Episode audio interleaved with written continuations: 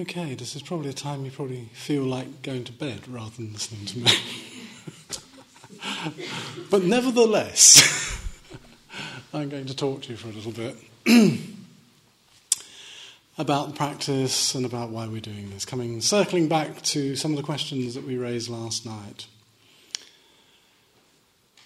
about the very nature of what we're engaged in when we're engaging in this kind of practice, particularly within the Buddhist traditions. And here I speak very much from the point of view or the standpoint of the early tradition. In seeking or searching for the heart of reality, two things are really required. In Pali, these are called Yoniso manasikāra, wise attention, and uh, clear comprehension, Sati sampajañña. These are the two terms that are required. And before I get to discussing those, I want to talk about their opposites. Buddhists always like to be negative, you see. We like to talk about the opposites. If you get clear about what, how we're malfunctioning, you might get clear about how we're functioning, or we can function to an optimum degree as opposed to the mess that we see in ordinary life. So unwise attention, you know, lack of clear comprehension, these are the opposites, obviously, the antonyms of what I've just spoken about. Well, these lead us into the mess that we find ourselves in. Um, this mess is characterised by a particular feeling tone. And this feeling tone that runs, as I said last night, through the warp and woof of our lives is this feeling tone of dukkha, what's usually translated as suffering. It's a, it's a multifaceted term. It means much, much, much more than just suffering. It literally means, and I think this works quite well in English, it means a dirty space. An unpleasant space to be in. It was often used to refer to the hole in a wheel into which the axle fitted of a cart. And as it went round, it was packed with dirt and grease and grit. And it was rather wobbly. Because the wheel of samsara, the wheel of our recurrent behaviour, our circular behaviour, doesn't run smooth at all. So it's a rather wobbly wheel we're on at the moment. And this is the problem, in a sense, that the meditation traditions within the Buddhist tradition were really brought to deal with. They were brought into being to deal with this problem of dukkha, this problem of, and I shall leave the ordinary, the, the normal translation, suffering, because that's the one you'll get in the books. But it really means this immense sense of dissatisfaction across our lives, of not getting what we want out of life. Questions of meaning, questions of value, and questions really about the way that we fundamentally live our lives. And when we don't live our lives in such a way, dukkha is the, is, is the recurrent result. And it happens again and again and again and again and again. This is why this term, and you've probably come across it if you've done any reading on Buddhist literature, in Buddhist literature at all, this thing is called samsara.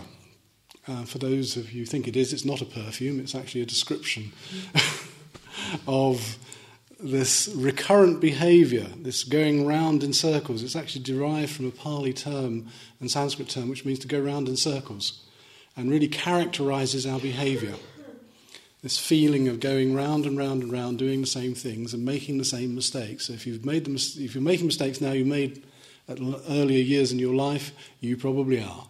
This is this is really the story about it. Because in a sense we're still under the same psychological influences uh, as we were in the past, as we are in the present, and it gives rise to this recurrent patterns of behaviour. Um, I was saying to a group the other week, from the Buddha's point of view, we all have obsessive-compulsive disorder. You know, we all keep doing the same things again and again and again and again and don't really seem to learn by it. And the reason why we don't seem to learn is because we don't have clear comprehension and we don't have wise attention. We don't place our attentions wisely. And this does not, I would like to emphasise at this point, lest you think this is a kind of negative diatribe about our condition. It's not. It doesn't make us bad people because we keep on doing this. There's very few people I would hes- hesitate to say in this world who are truly bad. Most people are trying to do their best. They're trying to find some degree of happiness, some degree of contentment, some degree of stillness, no matter in what area they think that lies. Now, in that that I've just said hangs a big tale, because in a way, and I was going into this a little with you last night, in a way that's part of the problem, is because we pay unwise attention to the things that we think can deliver for us that happiness, that contentment, that pleasure, that peace that perhaps we seek for. I don't know. I mean, I'm faced with an audience like yourself, and I think to myself, well, what word would you probably use? You might all use different words here, you know, but I think the general feeling is we're looking for some kind of stability, some kind of lack of confusion. Um, and one of the things that characterises this state of distress, actually, which I refer to as dukkha, is confusion. We're just confused. We don't know our way around. Most of the time it's being like, I don't know, dumped in the middle of nowhere with no roadmap. And that's called birth. You know, and we have to muddle through. And sometimes you muddle through and you find a path which takes you a certain, you know, certain way, and then you end up in a thicket. And you've got to extricate yourself and come back again. And life is a bit like that. There is no roadmap that we've been given. In a sense, the only map that we have, I suppose, is the societal one and the ones that our parents give us to a degree. And if they've made a mess, then we end up making similar messes about it because we follow um, those things that we are given.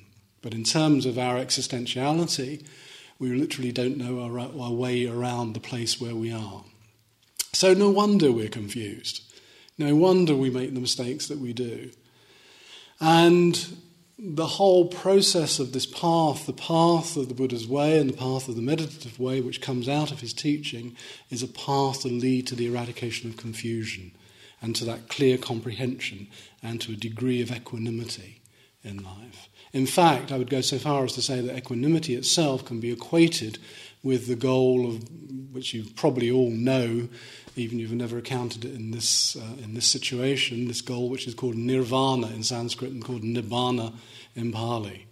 You know, the, the, the stilling, the cooling, um, the going out of the fundamental flaws that drive us in a particular way into the problems that we have. Now, these fundamental psychological flaws which are governing this form of behaviour that takes us further into confusion, that takes us further into the mess which often becomes our lives. We tend to go through life, don't we? And there's, look behind us, there's probably a, a wake of detritus and stuff behind us um, that we never intended but somehow has ended up there. You know, as we go through, simply because of this lack of clarity, this lack of seeing where we're going and what we're doing. Now, the root of this, the root of this fundamental confusion uh, is, in a sense, encapsulated in three terms. And these are so important, the Buddha actually claims in one very, very powerful discourse of his that everything is burning from them. Everything is aflame. He said the whole world is aflame. This occurs in a, in a particular text in the Pali Canon. He said, everything is burning. The whole world is burning. You, I, everything. Nose, tongue, ears, everything is burning from greed, aversion and delusion. Everything is aflame with these three things. I don't think it looks too much. It takes too much looking around the world today to see some degree of truth in that, you know, even if you don't want to subscribe to it totally. That there is a lot of greed, aversion and delusion. But the Buddha isn't just pointing to the greed, aversion and delusion that is out there, but the greed and the aversion and the delusion that is within here, within our own hearts, within our own minds. And in a sense, all of the negative psychology, the anger, the aversion, the avarice, the miserliness, the lack of generosity, you know, the jealousies, all of these things which arise in us from time to time, not ever present, but they certainly can be triggered very quickly. All of those arise out of those three roots, the fear, the anxiety, All of these negative psychological traits arise out of these three things. If you like, they're rooted in them.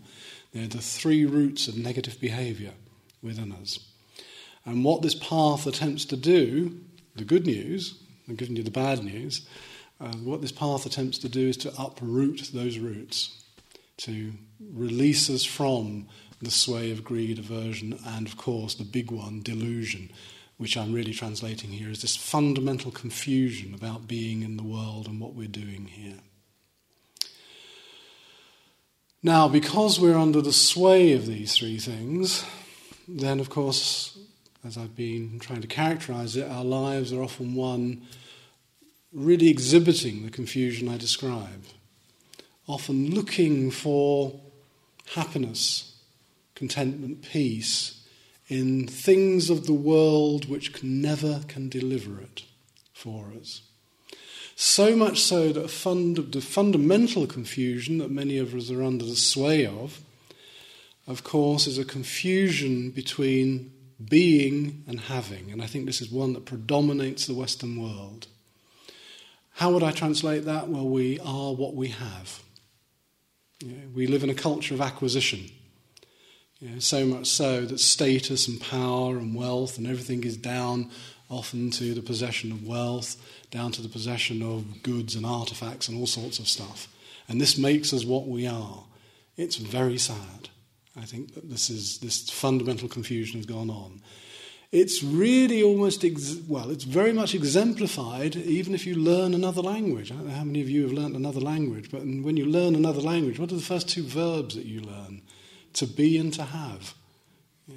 These are the first two verbs that you ever learn when you start to learn another language, because they're easy verbs generally to learn, or they're irregular verbs. So, we confuse the our sense of being with what we possess. Um, but unfortunately, of course, what does what comes out? What's the outcome of this possession? Insecurity. Because we don't want to lose what we have. Yeah? And when I say have, I often mean even our relationships, our relationships of possession, relationships of acquisition, rather than genuine relationships. They're almost based on this idea that you are for me. You are what I have. So we're in this state, looking for happiness, but looking for it in all the wrong places. And I'll just use that word. Please substitute your own word if that word doesn't work for you. Often I find it rather flabby myself, and actually think there are a lot better words. But if it's peace or contentment or happiness, whatever works for you. But if we're looking for the state, a state beyond the state of dissatisfaction which we normally experience, then one of the things that characterises our behaviour, just as I've suggested, is that we look for it in all the wrong places, because our attention isn't directed wisely. Yeah. We look for it in the things of the world, yeah, the artefacts, as I've mentioned, and this confusion comes about. We look for it in others. We look towards others, in a sense, to make us happy. Yeah. Something they can never do. What a burden to place on another human being. You know, I mean, I almost call it the death knell of relationship. Make me happy. Come on. You know, and it doesn't often happen that way. You know, happiness is something that comes out as a result of real relationship, not out of a demand. You know. So we look to others and we look to things. Uh, the Western world in particular um, obviously thrives, or has done up until quite recently, on this demand for things, you know. And we imbibe it, we almost take it in from when we are children, you know, and we get under the sway of a mythology, and the mythology goes something like this: if only I had, I would be happy. Or if only I was with, I would be happy. Or if only I lived there, I would be happy. Uh, and of course it's a mythology. And you could mark the spot with whatever you want here. You know, if only I had X, I would be happy. You know, because we all have different things we can place in that spot often. And I'm sure, have you been there, have you done this, actually got to this point? You know, have you ever had this little mythology going around in your head? If only I got with, and I got to this particular thing, or I had this particular thing, I'd be happy. Have you been there and done that? Because I certainly have. And in doing it, what happens? You get to that, you have the thing, you get to the place perhaps you want, you even might be with the person you supposedly really want to be with. And what happens? You're as miserable as hell a lot of the time. You know, and I don't mean to say there isn't any pleasure in it at all, because there is. There's often pleasure initially, um, but it's not sustained. The one thing about pleasure that we should really take cognizance of, even in our enjoyment of it, is that it's temporary. Yeah. It's uh, very evanescent. It arises and it passes away. And this is a phrase, if you come to You know, come to retreats and teachings, you'll hear again and again and again. Things arise and they pass away. Pleasure is no different. It's impermanent. It's arising and passing away. Now, what is the happiness that we're often seeking to find?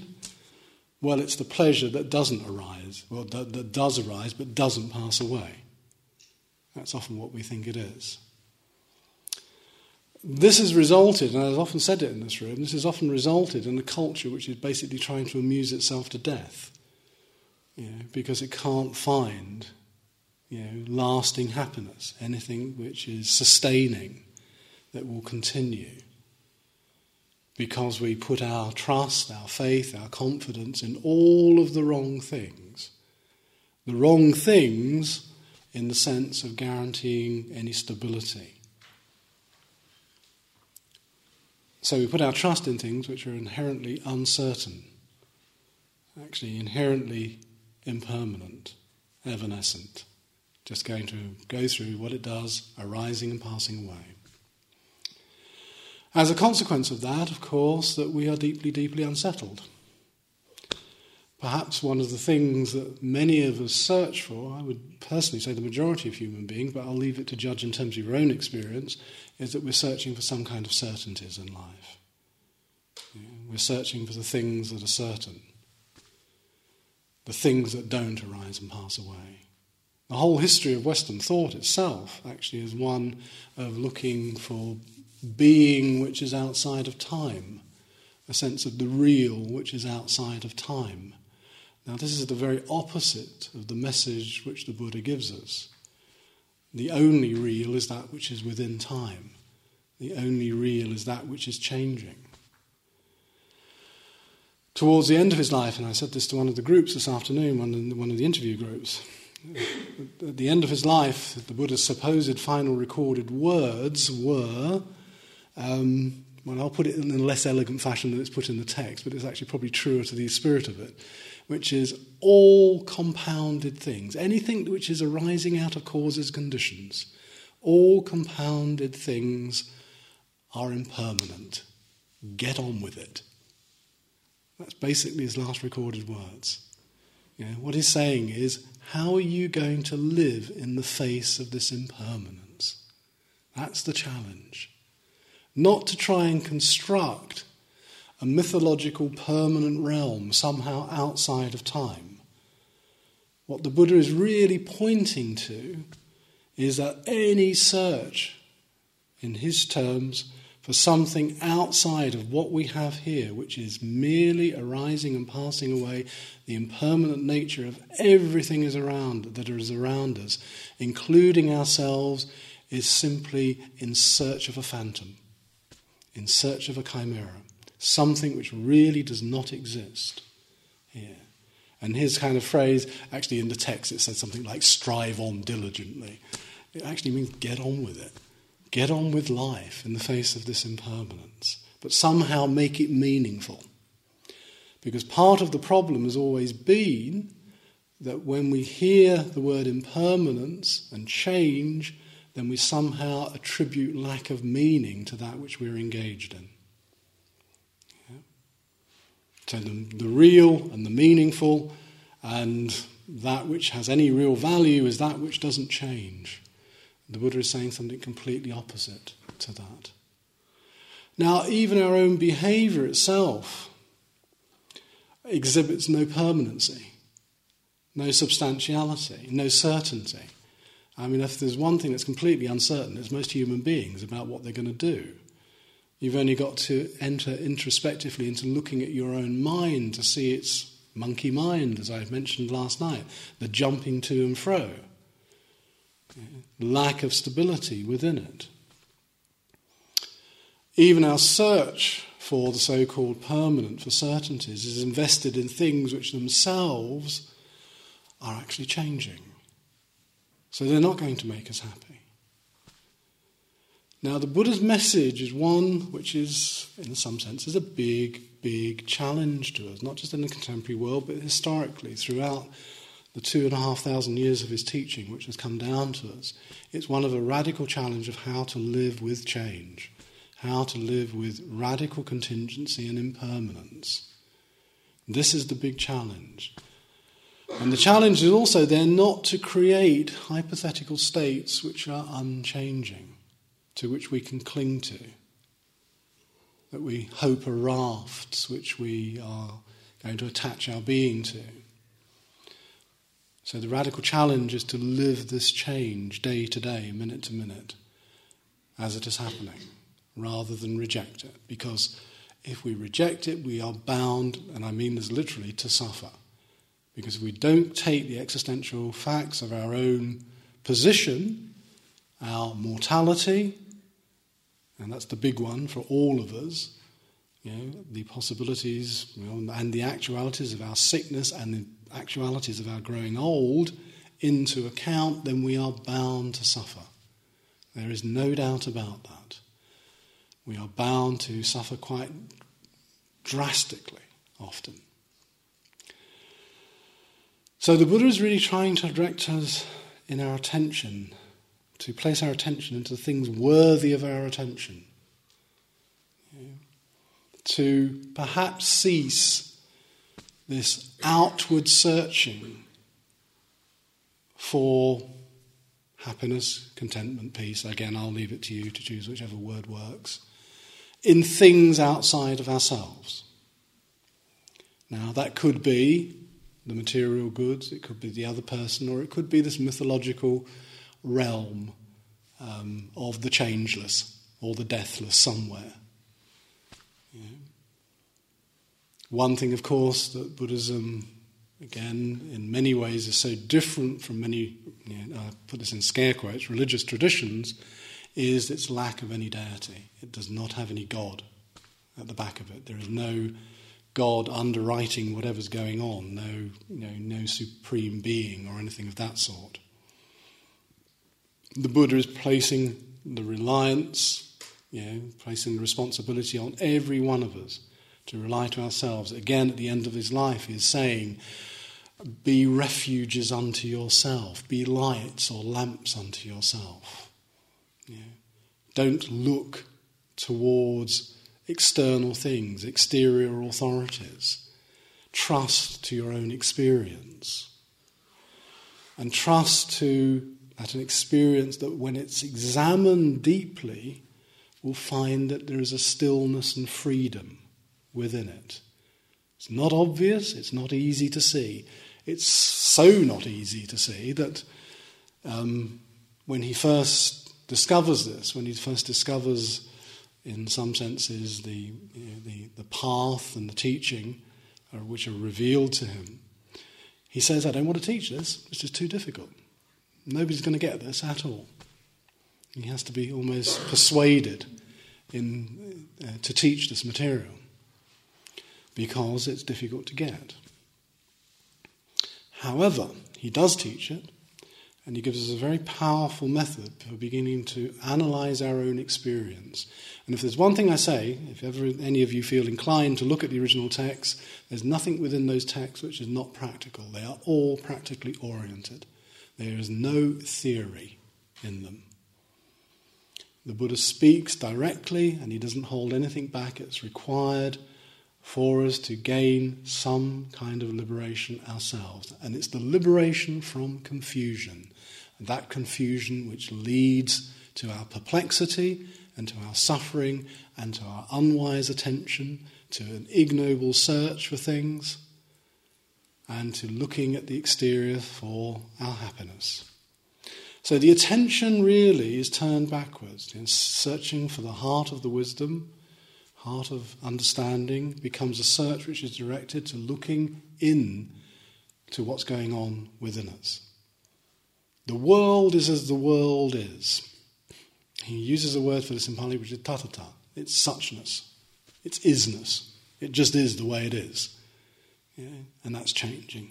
It was changing in his time, and it continues to change today. We talk about, you know, a boom in technologies, a time of increasing political ferment, a time of restlessness, of basically a time when we can't be certain of anything at the moment. Yet actually, when you look back two and a half thousand years ago, that was the Buddha's time as well. Exactly the same. Yeah. What's changed? Well, the technologies have changed, the mass means of communication have changed. Actually, the situation in the world doesn't change at all. So if that doesn't change, what can change? This is really what the Buddha is saying. What can change? He says, who's going to untangle the tangle? Yeah, and there's this, there's this mess and mat of a tangle, which actually we call our lives. Yeah, who's going to untangle it? Well, nobody else other than you is going to untangle it. Yeah, so the responsibility is firmly on you. It's, in sort of contemporary terms, I suppose it's a self-help technique. I don't like those words, but, you know, that's really what it is. Tell, helping you to help yourself by being reliant on your own experience. So even the Buddha's words themselves, the words that any teacher who sits in this position, sits up here, you should not take it as an authority. It's something to be questioned, something to be looked at, something to be examined against your own experience. The Tibetans are very fond of saying, there's one particular passage in many, many Tibetan texts, it's repeated over and over again, over and again. I can't actually find a textual justification in, in, in other texts earlier than that, but it goes something like this. If a man was to hand you a piece of gold, what would you do with it? He said, the fool would accept it as it is, and the wise man would take it and have it assayed, weighed, tested, to see if it was gold, rather than just iron parites, which is just fool's gold. Yeah, that's what the wise person does. So any words which are given to you, yeah, even the words of the teachings, have to come under examination in terms of your own experience. Now, some things will be outside of your ken at this stage. Well, if that's the case, you don't have to do anything with them. Yeah. Stick where you are. Examine where you are. So this movement for change, this movement towards happiness, contentment, peace, et cetera, et cetera, can only come from a self-motivation, from an intention which arises within, to examine the conditions that we bring to the world that makes it this dirty space, that makes it this dukkha-ing world. So we have to examine the causes and conditions which are within our own minds. And if one thing has characterised the Buddhist tradition for two and a half thousand years, from the from the teachings of its founder to even the teachings which go on these days, they're generally about mental transformation. Transformation, transforming the mind from bringing unwholesome material rooted in greed, hatred and delusion into the world, and spreading it around, because we don't keep it to ourselves, do we? You know, if you've got a good misery going on, why keep it to yourself? You know, just spread it around in the world. Well, instead of bringing that stuff to the world, to examine your experience and find within your experience also the more positive qualities. We focus a lot on the problem, but there is also that which is the solution within our own minds, the wholesome conditions that we can bring to experience. And often these are what I would refer to as heartfelt conditions. Yeah, there is nothing cold about metta, about the condition of kindness and friendliness. There is nothing cold about karuna, compassion, that we can bring to the world. There is nothing cold about generosity And I'm not talking here merely about material things. It's nothing to do with that. You know, even the material stuff that's given is an outcome of the, of the generosity of spirit that one has. These are not cold intellectual concepts. They're really the fundamental emotions, and there's many more of them, but these are the important ones, that drive, in some senses, the Buddha's path. And really there are questions about whether we can do these for ourselves. Can we be friendly and compassionate and generous and all the other virtues which I haven't named towards ourselves as the starting place um, for, and the finishing place perhaps as well, for our examination of the problems. These are so fundamental, they are so important. I can't underestimate their importance in what we bring to our experience. Often vipassana is characterized as, as attention and looking, and you've heard me say these words over the day again and again and again and again. It's not good enough just to see. You know, anybody can see. You know, you can see very clearly, but you can also see very coldly. You know, what tempers the coldness, that eye of wisdom? What tempers it is the heart. That's what tempers it. So it's not good enough in many senses to have this very clear seeing, this sati sampajañña, as it's called, clear comprehension or clear seeing. You have to learn to love what you see. To love the world in all of its malfunctioning. To love others in all of their malfunctioning. Yeah, because actually they're not malfunctioning probably any different to you. Yeah, because we all are. At this stage. So it's to learn to have this love and this compassion towards what we see, and then a completely different relationship with things starts to emerge. It's not a, a relationship of a cold, brutal, condemnatory, judgmental seeing that it can be if it's just merely cold. You know, there is a warmth to that seeing. In many ways, that's one of the things that the world often lacks, is this sense of warmth, this, these heartfelt qualities. So the Buddha's message really encompasses all of these things. You know, the clear comprehension, but the seeing with metta. Metta as a, as a way of beginning to see and cognize the world. If we don't develop that, then it can be, as I say, this very cold, very distanced way of looking at things. Almost arrogant. I see the world screwing up, but I'm not really part of it. I'm outside here on the edges looking in. Yeah. As I think James Joyce puts it in one of his stories, like an outcast from life's feast, you know, staring in at the world. Well, that is not what the Buddha is intending. That's not what he's intending. The movement that the Buddha intends us to take in our journey, in our examination, is into the heart of the world, into the heart of the world's difficulties. Because the world's difficulties are our difficulties as well.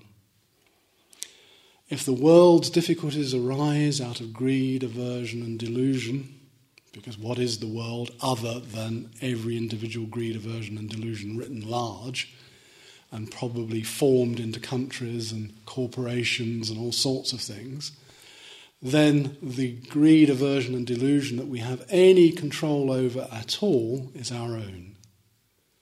And this is where we have to start. Starting to uncover something like the stillness in the turmoil. Now, even sometimes on a brief retreat like this, you can get a glimpse of it. It might be only a few seconds. It might be a minute. Um, and I'm probably saying over perhaps even a whole weekend. It might be longer. I'm perhaps being slightly negative here, pessimistic. But it's like that stillness, that tranquility, that feeling of wholeness that arises, albeit very briefly, that is a glimpse of this stillness, a stillness within the chaos almost. However, this is not a simple, how would I say, a sort of pacific attitude of mind, which means that we don't do things in the world. We continue to do things, even when we develop this stillness, this wisdom, this way of being in the world, which is not agitated in the way that all things around us can be agitated. Notice how the agitation is contagious as well. You know, it's almost like a knock-on. Somebody else is agitated, you get agitated, and then you pass that on to somebody else. You know, stop the chain reaction. Yeah. Develop calmness. Develop ways of being which are much more wholesome, which help us to meet people. And all of these practices, even the very simple practices we're doing over this weekend, are there to get us to examine our minds, examine the agitation, and discover the stillness and the quietness and the tranquility is often there, but covered over, over by our frenetic lifestyles, the ways that we live, live our lives. However, even when we discover the stillness, it doesn't mean not to act. T S Eliot, in one of his poems in the Four Quartets, says to be still and still moving, you know, into a deeper intensity. This is the intensity of experience, the intensity of living life, not being, as I see so often written in books, popular books on Buddhism, detachment. That's a word I hate. I really, it's one of those words that just gets me, you know, because you know, Buddhism talks about the problems of attachment, yes. But detachment sounds, obviously, obviously it's its antonym, it's its opposite, but it's not really what's being indicated in Buddhism. Buddhists don't become detached or, you know, in this world, probably semi-detached. Yeah. They don't become that at all. The opposite here, strangely enough, of attachment, which is this grasping after, holding on, the avarice that I spoke a little bit about in terms of material possessions, the opposite here is to move into this engagement, a correct engagement with life, so that you're not again an outcast from life's feast. You're actually there in the heart of things, but with a different mind state to the mind state which is part of what Buddhists term samsara, this going round in circles, experiencing things in this circular manner, creating all the problems that you have done in the past and you will do in the future because you have this compulsion to repeat. Now, how are we going to get into all this? You know, how are we going to make this move?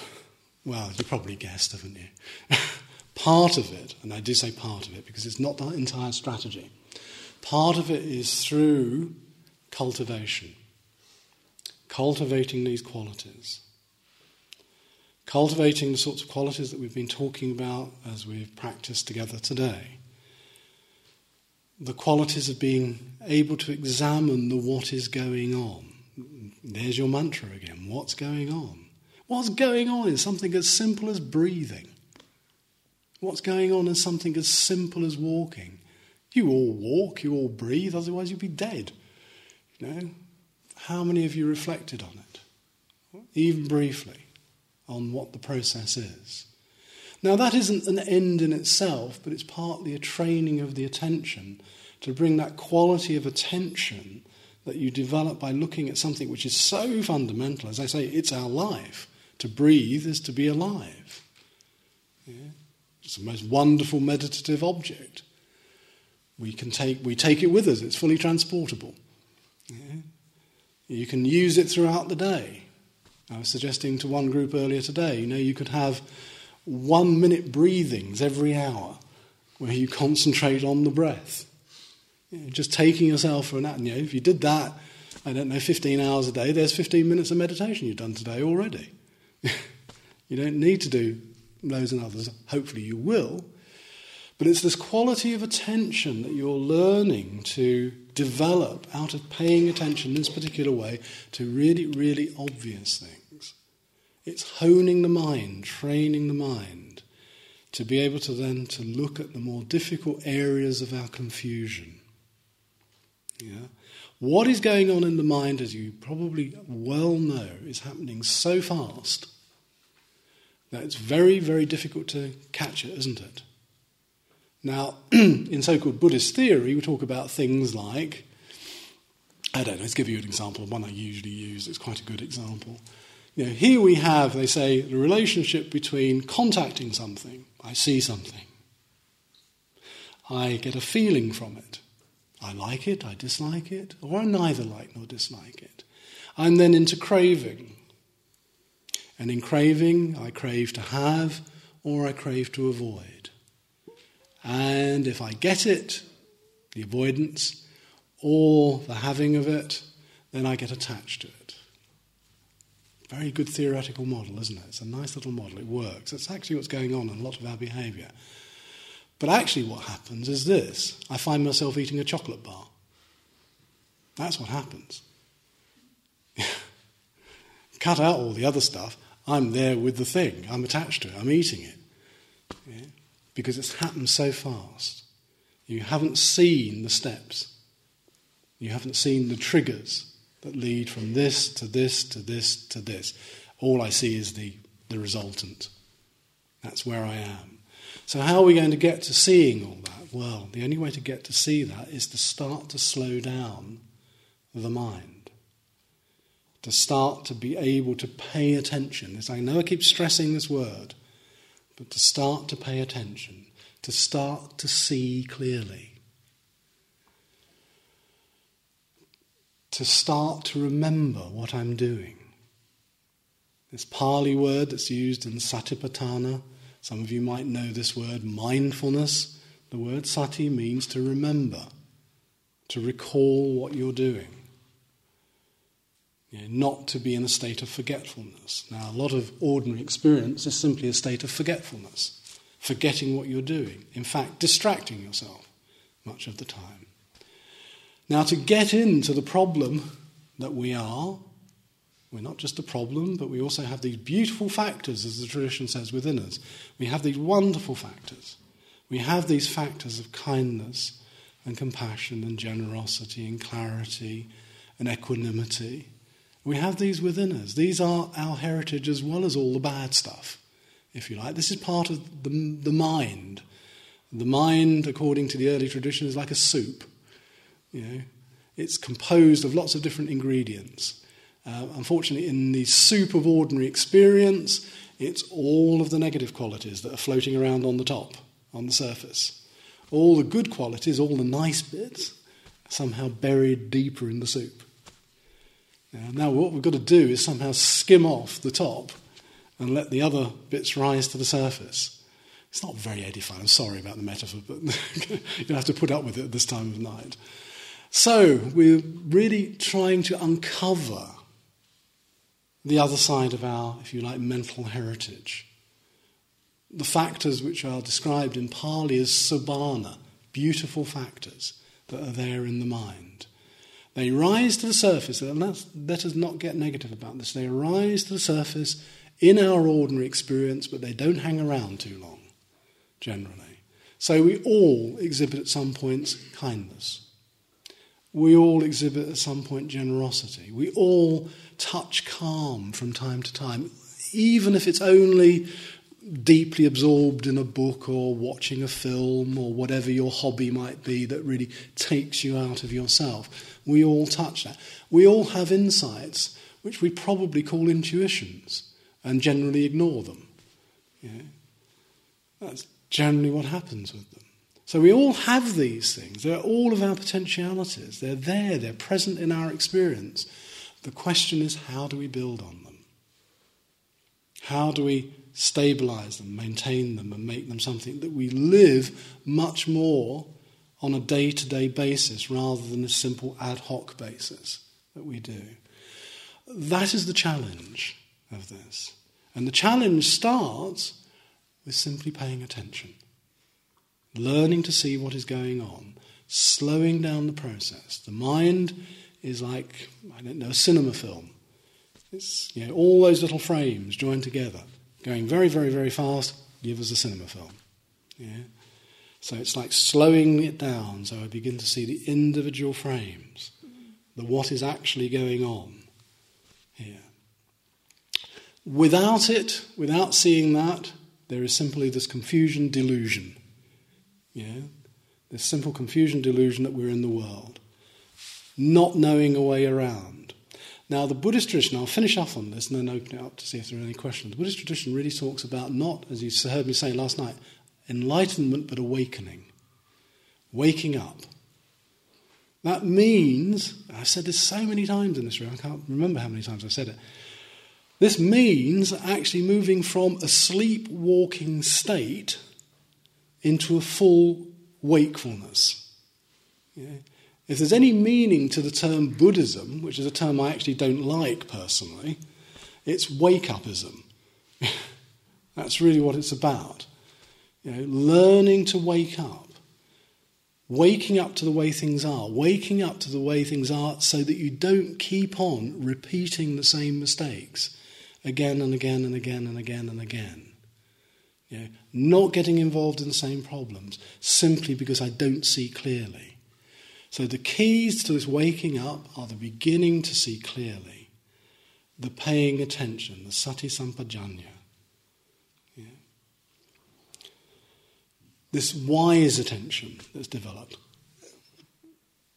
Put your attention on things which will can deliver perhaps what you're looking for in terms of the values and the ways that we want to live, the meanings that you might, might want to see in your lives, rather than place them in the things which are there in the world, and they're all very pleasurable, but ultimately all extremely ephemeral. They won't give us anything lasting. And to make this movement from looking outwards for things to make me happy, as you heard me say, including others, to make this movement to beginning to look into the inner confusion, awakening those factors, those wholesome mental factors, beautiful factors. I like that phrase. I love the word beautiful factors, sobhana factors, within the mind, which are there. And learning through this to live a life which is far more full of ease. That doesn't mean that the world is suddenly going to change in terms of becoming less violent, less aggressive, and all the things that we see within the world. What will have changed is your world. That is what will have changed, quite radically. And the qualities that you bring to the ordinary world and to your day-to-day encounter with other human beings. And, I might add, with the non-human as well. Yeah. It's truly a revolution, which is spoken about in the Buddhist tradition. I, re- I always think that Buddhist books, you know, particularly the early texts, ought to come with a health warning, which is, you know, this could truly change your life, because they can. If you really begin to take this seriously, it can really, really, utterly change your life. To take it from a self-centred search, and I don't mean that negatively, because that's all we know. We only operate from this sense of self at this moment in time, to something which is far more selfless and far more kinder, far more generous and far more compassionate. And that's really what's engaged as a little snapshot in searching for the heart of wisdom. Okay, I'll finish now. I think uh, I've probably said enough for this evening. I'll just leave it open for a few questions. Yes?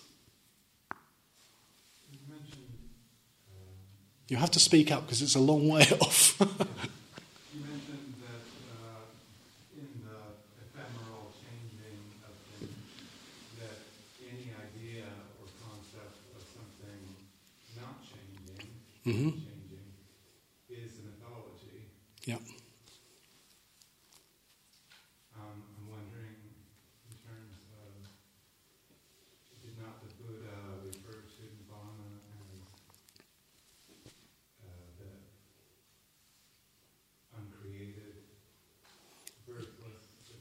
He did indeed. He did indeed. And I knew this question would come up. I'm glad you brought it up. Because it gives me a chance to talk a little bit about this. Because I think, again, the way that's often read within the tradition is completely wrong. It almost points to something the Buddha himself spoke very strongly against, to a metaphysical idea of something which doesn't change. Really what he's trying to say, as far as I can understand it from my study of the early texts in, in quite a bit of depth over the you know, kind of last ten years or so, really what he's trying to say is that from the point of view of samsaric existence, which is based on greed, aversion, and delusion, and is constantly swirling around in its various psychological manifestations of greed, aversion, and delusion, that those are the conditions themselves which condition that samsaraing experience. I'm saying samsaraing because it's a verb, actually, in, in the Pali. You know, it's, it's a condition that we find ourselves in. From the point of view of the nirvana-ing experience, which again is an experience, again because in the Pali it's a verb form, from the point of view of that, which is rooted in and conditioned by the very opposites of that which the samsara experience is conditioned by. So instead of greed, aversion and delusion, we've got something that's conditioned by generosity, friendliness, wisdom or understanding. From the stand, that standpoint, this appears to be deathless. Death can only occur in a sense of this rising and falling, this rising and falling of samsaric entities. The conditions of passing, rising and passing away, and rising and passing away that's going on. From the point of view of the nirvana-ing experience, it's as if, it, well, it's empty of death. Death can only occur in the other. It doesn't mean there is a metaphysical, unchanging entity there. It's still a conditioned entity in the sense that it relies on the conditions of generosity, friendliness, and understanding. And the Buddha himself, of course, the Buddha himself, when he attained awakening, doesn't pop off to nirvana in heaven. You know, he stays in the world, and according to the legends, he teaches for forty-five years, and he teaches out of this nirvana-ing experience. So that's what I really think. And it's only actually based on one, pa- actually two passages in the Pali Canon, that idea. You only find him uttering it twice, that's all. So that's a kind of response to your, your query there.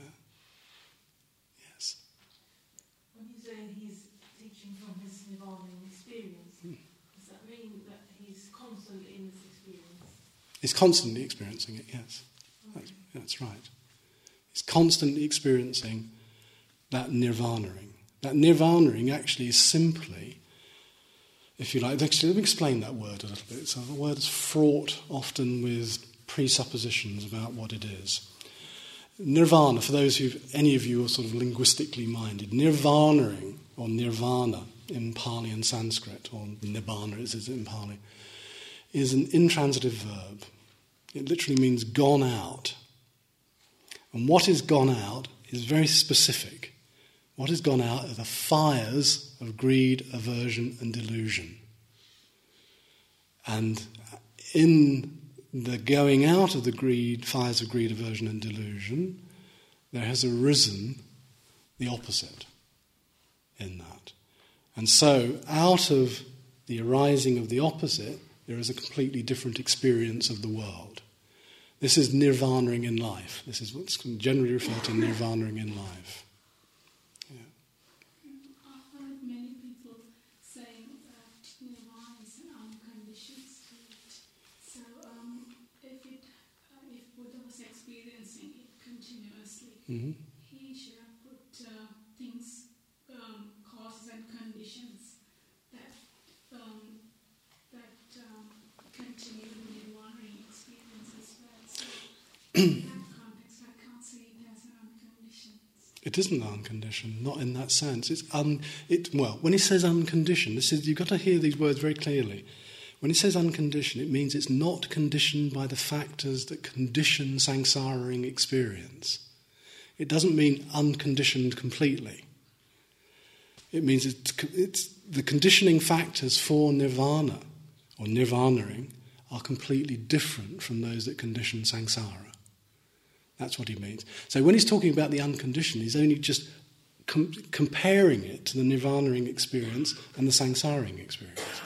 It's a comparison, basically. Yeah. So if you're in, if you, if you're in a nirvana-ing experience and you don't experience death, there is no separation. Sorry, I didn't, I couldn't follow that.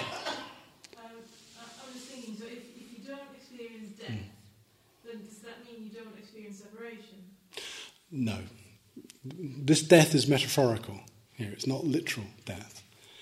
In terms of samsaric experience, there's a constant, if you like, little dyings all the time. One state is arisen and it passes away.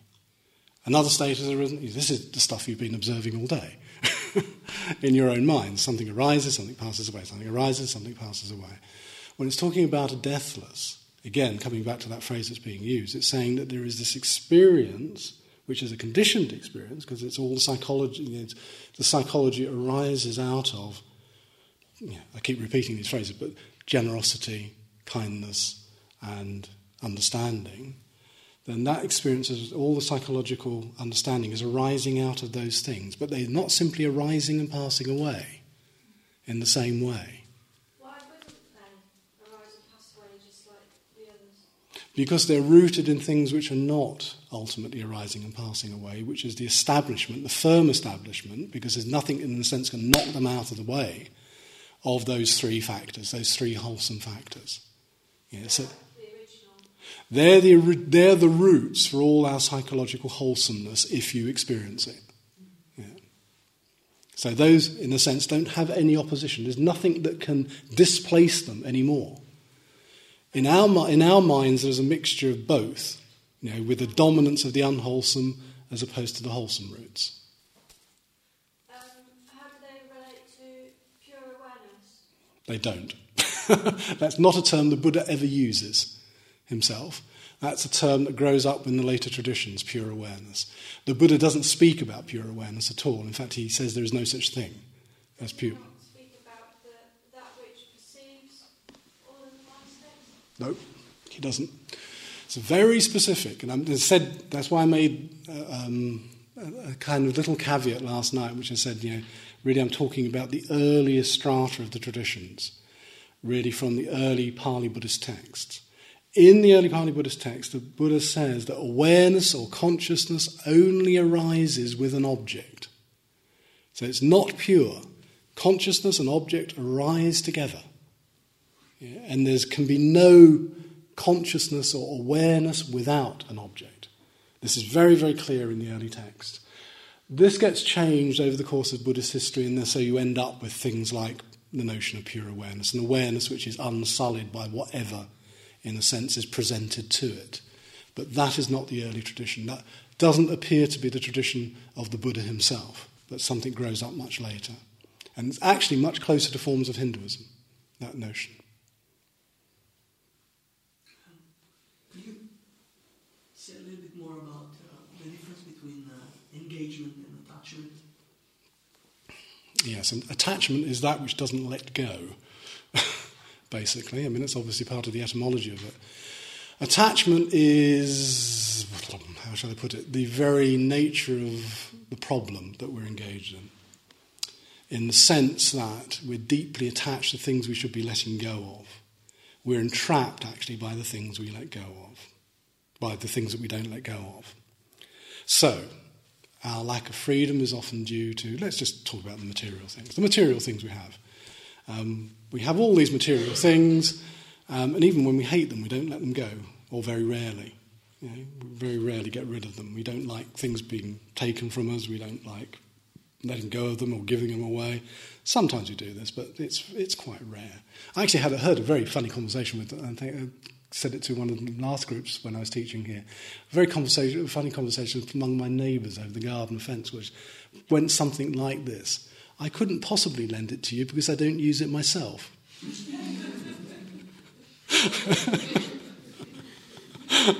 Just how bizarre is that? You know, and it shows in a sense, and it's a very graphic illustration of attachment. I can't possibly lend it to you because I don't use it myself.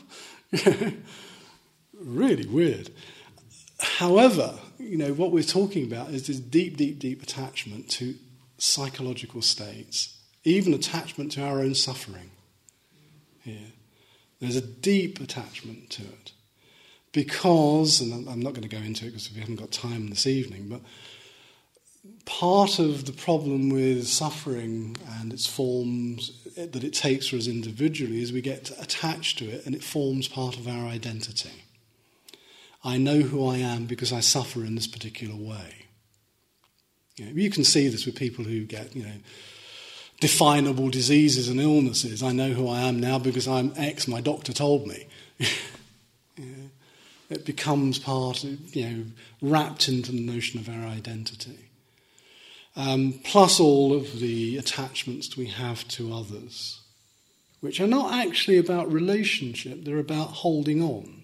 And actually holding on not to the person as they are, but to an image that we have of them, rather than the actuality of the, who that person is. Um, the Buddha again graphically puts this in one of the texts in a, in a lovely little metaphor. He says it's like this, it's this, this is how you trap a monkey. How you trap a monkey is you bury a little bowl in the ground with a long, thin neck, you put something the monkey wants into it, the monkey reaches its paw in, grabs hold at what's the bottom of it, that can't get out now, but there's nothing holding it, all he's got to do is let go of what it's holding. That's all. So it's actually trapped by its own attachment. I think it's a wonderful metaphor for human being. You know, that is what I mean. Now, engagement is different to attachment. Engagement means moving into life without this entrapment with it. Dealing with life's problems as they arise. Dealing with situations as they arise. Ethics as a continuing unfolding of the difficulties of life, rather than the set of prescriptions that we apply to life. And every situation we find ourselves in is an ethical situation. Yeah. This is real engagement. This takes mindfulness, to use you know, the Buddhist, Buddhist jargon word these days. This takes awareness or mindfulness to move through life with this. It takes that degree of attention, which I've been talking to you about tonight, to move into that, without actually getting entrapped, getting attached to what's going on. Now, when I say it's not attachment, but it's engagement, this obviously has a caring dimension to it. Yeah?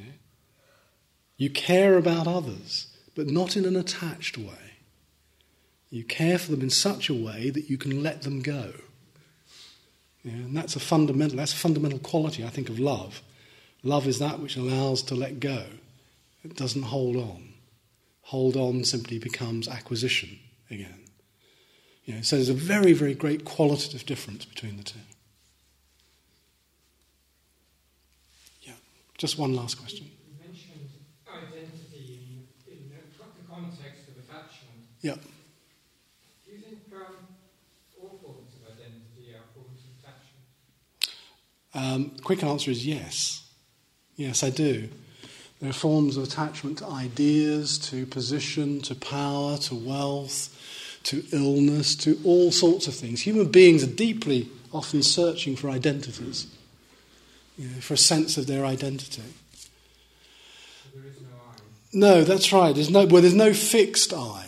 That's the whole point about it. There's no fixed I. It's not that, that there is no I that we use relatively in language and refer to refer to ourselves. If we suddenly became awakened, as the, as the Buddha did, we're not going to stop referring to ourselves. You know, even he talks, talks about himself. But it's the lack of fixity. Identity means this, literally, doesn't it? It means the same thing. That's what it's really talking about. It's the same thing. There is no identity. We are all amorphous. Yeah? We are all terrified of the freedom that actually lack of identity brings us. Yeah? So we go out searching for something. Jean-Paul Sartre actually had a wonderful um, analogy of this. He said, effectively, we're so terrified of our freedom, we wanted to become like tables and chairs. Tables and chairs didn't seem to change very much, and they seemed to have a stability to them um, that human beings don't. You know, so he said, basically, the search for most human beings was to turn themselves into something like a table or a chair with an identity or a degree of lack of change. Now, there are many, many strategies that we have for doing that, isn't there? You know, I think particularly, um, let's say, roles, responsibilities. That's a very good way. You know, parent, lover, mother, father. Getting into professions. You know, whatever your profession happens to be. You know, but we don't do that. We buy into these. This is what we see ourselves as. And whatever it is that you have in terms of that role, responsibility, position, power, whatever it is, from the lowest to the highest, you're going to lose it at some point. It's going to be stripped away. You know? Even the person in the highest power will lose that power at some point. Again, the Pali Canon is populated with stories of people losing their power, you know, thinking they've you know, got it made, they're, they're the king, the Rajan, and, and they're going to be there forever. And then suddenly the sun deposes them or something. You know, this is ancient India. So no matter what identity it is, it's very, very tenuous that we have. It's very, very tenuous, and we cling to it or attach ourselves to it at our peril, because we are bound to suffer uh, when it's when we lose it at some point. This is why people are often so, not all, but a lot of people are very depressed when they retire, when they lose their role in life, you know, their position, or when children leave home. Another classic one, when the role is now gone, it's transformed, it's changed. Yeah, so, yes, that was the longer bit to the short answer. Thank you for listening. To learn how you can support the teachers and Dharma Seed, please visit dharmaseed dot org slash donate.